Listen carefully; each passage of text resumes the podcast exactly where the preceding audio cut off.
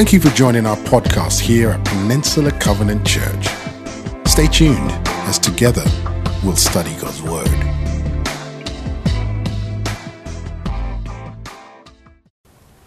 All right, it's Sunday. Welcome, everybody. Special shout out to all our house churches gathering together all over the place. So grateful that you could be with us. Let's pray.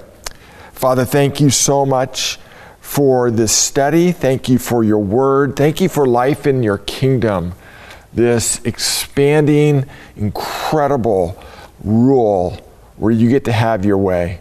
We pray in these minutes together as we dig in the Word, you would have your way in our lives, that we would surrender anything in us that doesn't line up with your Word.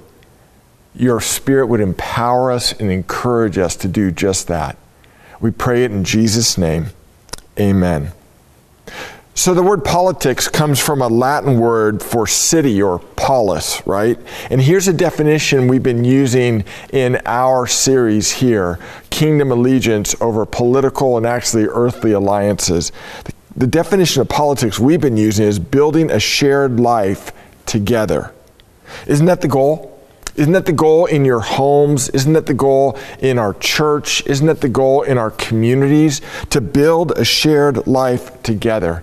The challenge comes in answering this question What are the critical components that build a shared life? I want you to watch a video that was shot, and all of these people in this video are from, if I could say it this way, our tribe. We told you more than uh, 20 churches are doing this series together. These are people who are pursuing Jesus, engaged in evangelical churches. Watch how they answer this question when it comes to building a shared life together. What are the critical components? Watch this.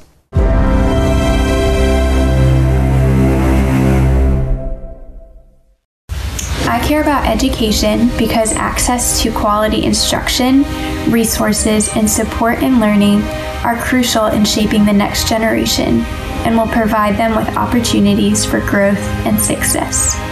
I care about immigration because all people have the unalienable right of life, liberty, and the pursuit of happiness. I care about being independent because the two parties of this country are creating too much anger and hate and distrust between each other. I care about the persecuted church because one out of three people in the world suffer from religious persecution. I care about Black Lives Matter. It breaks my heart to see the pain caused by the racial injustice in our nation. I care about protecting anti discrimination laws because race, class, or gender identity should not dictate level of care. I care about racial justice because I worked with at risk youth in San Francisco who shared with me their experiences of racism. I care about the student loan crisis in America. Student loans have reached over $1.6 trillion and defaults are increasing. It's time to make education more affordable for everyone. I care about homelessness because in order to fulfill the Great Commission, we need to obey the greatest commandment. I care about voting because it's a way to get your voice heard in a nonviolent manner. I care about the justice and policing issue because I see many decent, godly police officers who are now being demonized for what others have done. I care about equity in education because I believe it is a path to economic opportunities. I care about justice, racial, economic, environmental, and all the other forms because justice is central to the Bible, the gospel, and God's nature. I care about people that are less fortunate because sometimes they just need a little help from us. I care about systemic racism because my heart breaks when people are treated unjustly. I care about abortion because 3,000 unborn children will legally die in America today. I care about racism and justice because God created us all in His image and He is just. So, how would you answer that question? What are the critical components to building life? More importantly, I want to ask this question Do you believe Jesus has thoughts on this? Do you think he wants to weigh in on this? Absolutely. No one is more for life than Jesus. He said in John 14, 6, I have come, I'm sorry, John 10, 10, I have come that you may have life and have it to the full. So, in light of our definition of politics, building a shared life together, uh, the question is Jesus, what would you weigh into this? What are the politics of Jesus?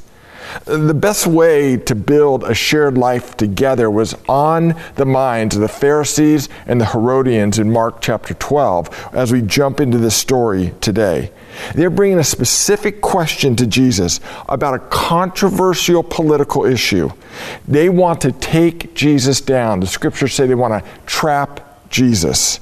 The Pharisees and the Herodians, you need to know, were on opposite ends of the political spectrum. Uh, one, the Herodians were supporters of the Roman government, the Pharisees weren't. And what they're asking is this, Jesus, what are your politics? Which party do you support, the Jewish party or the Roman party? So let's go. What are the politics of Jesus? Everyone has an opinion on how to build a shared life together.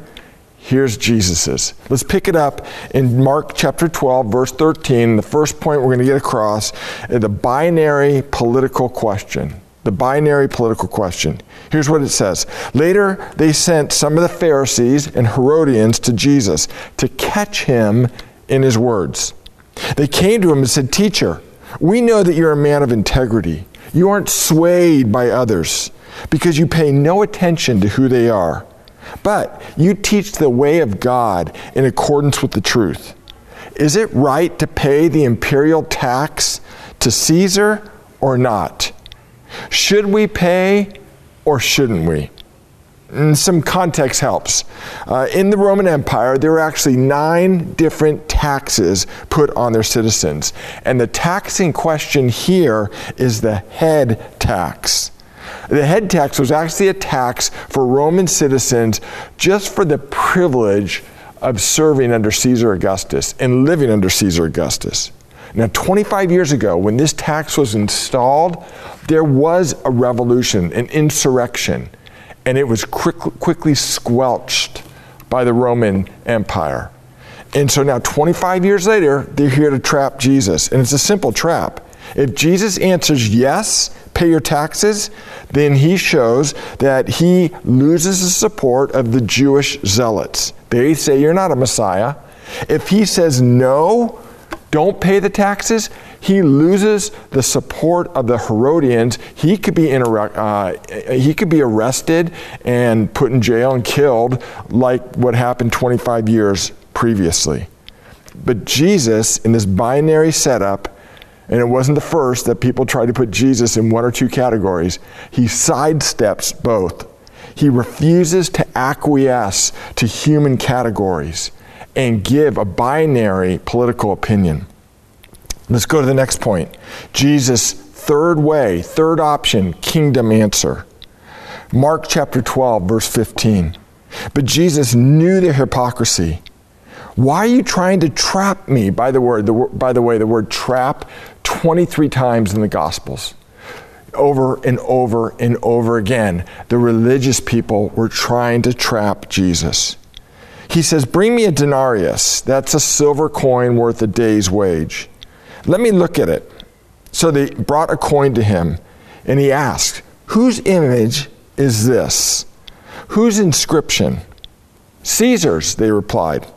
Then Jesus said to them, Give back to Caesar what is Caesar's, and God, and to God what is God's. See, they want a simple yes or no answer. What party are you in, Jesus? But he won't do it. He avoids and resists political simplicity. Even back then, Jesus knows there's nuance to this.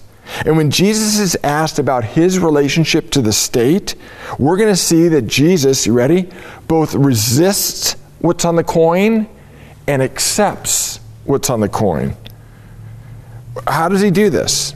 Let's look again. Look a little deeper. Look in your Bibles, Mark chapter 12. He asks for the coin and he asks this question Whose image, literally, whose icon is on it? Whose inscription is on it? The image that, on, that was on the denarius in Jesus' day was that of Tiberius Caesar. And in script around it, I'll give you the English language translation. It would say Tiberius Caesar, Son of God, High Priest. So Jesus is asking for that image and that inscription Tiberius Caesar, Son of God, High Priest. Jesus holds up the coin and says, Hmm, King, Son of God, High Priest, and shows the, the icon of Caesar. And he says, Render to him what is his. What does he mean by that? Uh, in our modern day coins, I don't have a quarter or a half dollar or a silver dollar or a Susan B. Anthony dollar on me, but uh, on our modern day coins, we put images on them uh, that are really a, a status of formality. But images in the Roman Empire denoted ownership in Jesus' day. And Jesus is implying give to Caesar only what has his image on it. They're his coins. Literally, Caesar was so wealthy, he made these coins from his own storehouse, his own bank. And implied, don't miss this, okay? Because this is so important, not only to the politics of Jesus, but this whole one kingdom indivisible series. Implied is this you give to Caesar what has his image on it, you give to God what has his image on it. Now, I want to ask you a question. I want you to think about this. Who has the image of God imprinted on them? Look around. If you're alone, look in the mirror. Let me read a passage Genesis chapter 1, verse 27. God created man in his own image. In the image of God, he created him. Male and female, he created them.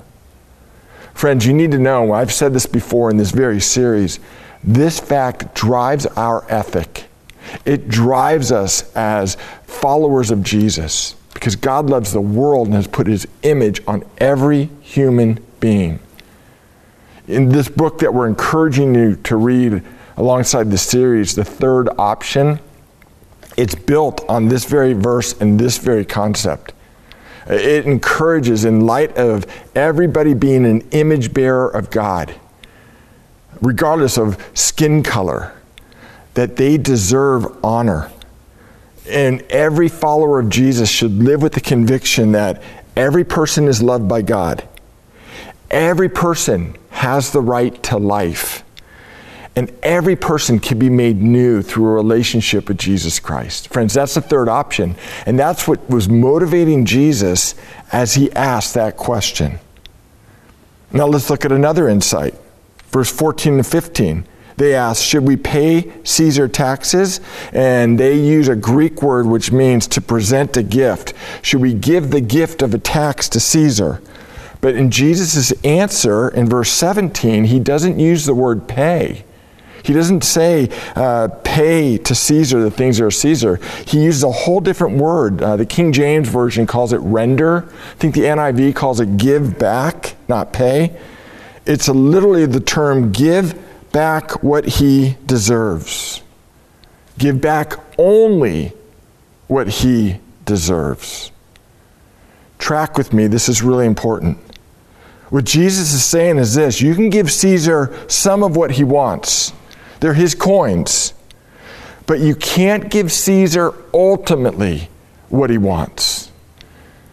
He wants ultimate allegiance. That's how the Roman Empire worked. And Jesus says, You can't give him your life because his imprint isn't on your life. And it's not your life to give. God's imprint is on your life, it's God's life. Jesus is saying, My image is on your life. Friends, you got to hear me on this, okay? Hear me. Life, all lives, eternal life. Friends, that is at the core of the politics of Jesus. He is for life. And it was lived out through the early church. And it was lived out to the amazement of everybody. Because the early church was this countercultural community that brought together races, that was for life, for the poor, for the rich, and, and for slaves, and for free, and for people of all different ethnicities. They were one in Christ. I'm telling you, it grew the church. And people either annihilated them or were amazed by them, but no one stayed neutral when it came to the early church. That's what Jesus does when you're for life. See, Jesus won't let his followers see this political process as the ultimate way to reform culture. Jesus is saying politics, as far as government, has its place, and it's really important. And thank God we live in a democracy. Don't hear what I'm not saying, okay? But what I am saying is this Jesus is saying there is an authority over Caesar, and it's me. And I'm here to introduce a revolution through the kingdom of God, which will lead to the ultimate eradication of real poverty, real suffering, real injustice, real hunger, real brokenness, real oppression. If you don't believe me, read the Beatitudes again. Read the Sermon on the Mount again. Jesus came in to usher a revolution through his kingdom, but it was a spiritual revolution which would change lives. You know, as I'm filming this today, I pulled in the parking lot, and there were a ton of Christ followers in our parking lot. Through a partnership through World Vision and Generations United and PCC, 125 families every week are being fed in Jesus' name with a week's worth of food. They're being hand delivered by followers of Jesus to the uh, economically challenged in our community. Jesus is going, that is what I'm for, for life for life. Jesus didn't come just to give you a ticket to heaven and change your life. He came to radically transform your life so that culture could be transformed. That leads to my last point the earthly response. Look at verse 17. And they were, and this word is used 37 times in the Gospels. This summer, uh, in my times with Jesus, I'm reading through the Gospels every month, and it has been so rich. I'm just reacquainting myself with Jesus and letting Him be Himself with me. It's so incredible. But what comes out to me uh, time and time again is this very word. And they were amazed at Him. The word means to wonder, to marvel. To wonder, to marvel. Amazement happens when uh, your experience exceeds your expectation. They were amazed. And here's the challenge I have for us Why aren't we amazing people as a church anymore? I don't say that to heap guilt. I say that that we can sit in conviction. I, I actually have an answer because our earthly alliances take precedent over our kingdom allegiance because we're more concerned about things of this earth than the things of eternity. And the world looks at that and says, there's nothing different. You're divided like we're divided. You care about things we care about. I look at your life, I look at the culture's life. In church, I don't see anything different.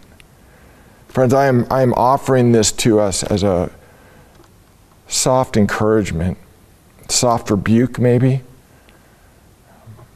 we need to be amazed with Jesus in a fresh new way so that we live amazing lives in front of people that point to this amazing God. You know, 20 years ago, there was a book called Dangerous Wonder that really uh, was formative in my life. The author died. His name was Mike Yaconelli. And in the book, he writes this The greatest enemy of Christianity may be people who say they believe in Jesus but are no longer astonished or amazed by Jesus. We've allowed our screens, he said this 20 years ago, to beat our imaginations into submission. And we have become tourists in Christianity rather than travelers.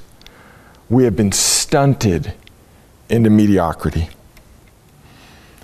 I want to invite us all, as we look at the politics of Jesus, to be amazed by what amazed him to side with what Jesus sided with, that we give earthly alliances where they are due because things of this world have different images on them and we give those where they are due. But, friends, you and I bear the image of Jesus. And that should transform us and transform everyone we lay eyes on. So, as we close in our story, we have, in the way Mark wrote this, there's two kings before us, two historical figures Caesar and Jesus. Both claim to be king. Both claim to be the Son of God. That was the imprint on the coin. Both claim to be a high priest. Hebrews talks about Jesus being a high priest. That was, was on the coin for Caesar. But they are so different. One king had all the coins, it was his money. That's why Jesus said, pay it back. The other king, Jesus, was so poor, when asked for one coin, he didn't have it and had to ask someone to give it to him. A king without coins versus the king with all the coins.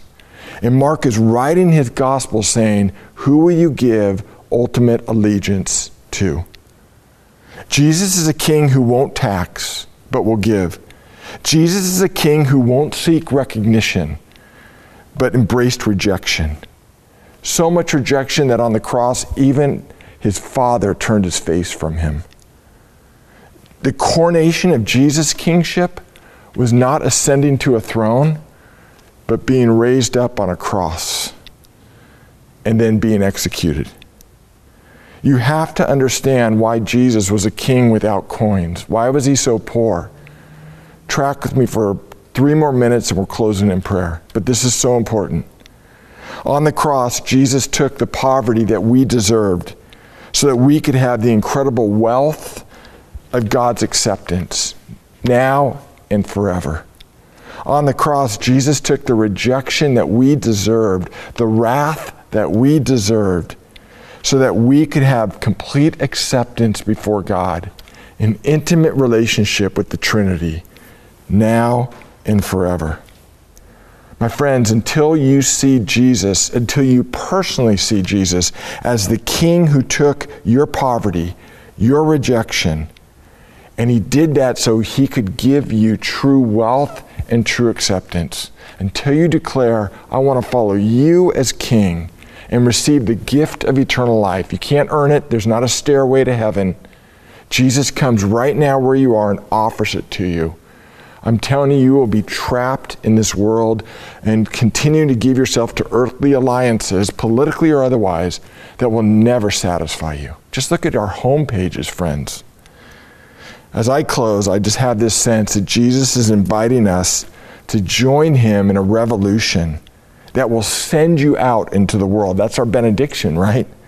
And tell people who are bound, the king is here to set you free that PCC is a shared life worth building together. Let's pray. Father, I thank you so much that you sent your son. And that Jesus, I thank you so much that once again you're blowing minds and blowing categories. Thank you that you invite us to follow you and give our whole life to you. And Father, forgive me and forgive us for not living lives that are amazing, tapped into the power of your Holy Spirit. Forgive us where we mirror the world. Forgive us, Lord, where we've given in to mediocrity and we get more excited about earthly alliances than kingdom allegiance. Father, forgive us. Thank you for the grace that's there. Your heads are bowed, and those of you today who say, you know what?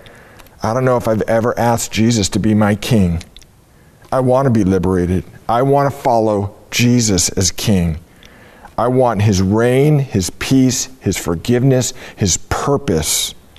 I'm going to pray a simple prayer. And those of you who would say, "Yeah, I want to be Je- I want Jesus to be the king of my life. I want to give my life to Jesus." You can't earn that. Jesus offers it to you for free. It's called grace, friends. We're going to pray again.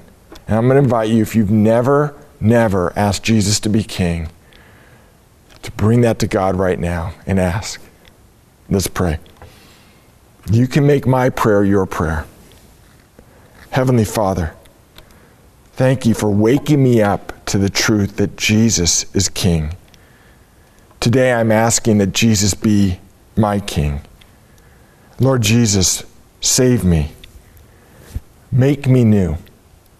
Fill me with your Holy Spirit so I can follow you and join you in the revolution for life and for lives. So, Lord, I don't have to depend on the government to bring good to the world, that I could join your people to be good in this world.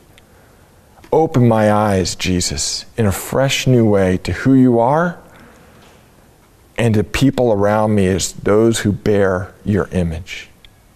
Forgive me for doing my life my way. Today I'm giving you my life. I'm embracing your life. It's an exchange. Make me the person you want me to be. I want to join you today in your kingdom revolution, in the one kingdom that's indivisible. I pray this in Jesus' name. Amen. Hey, as we close, the host is going to come back. If you prayed that prayer with me, there's a text number you're going to hear about. Please, please, please, if you prayed that prayer with me, text the number that you're given and let's get you growing in your relationship with Christ and joining this revolution, this countercultural community for good on this world, in this world, and in the next. God bless you. Have a great day. Thank you for tuning in to our message podcast here at Peninsula Covenant Church. We would love the opportunity to connect with you more. We are located in Redwood City, California, and you can find us online at wearepcc.com. You can also find us on Facebook, Instagram, and Twitter by simply searching for We Are PCC.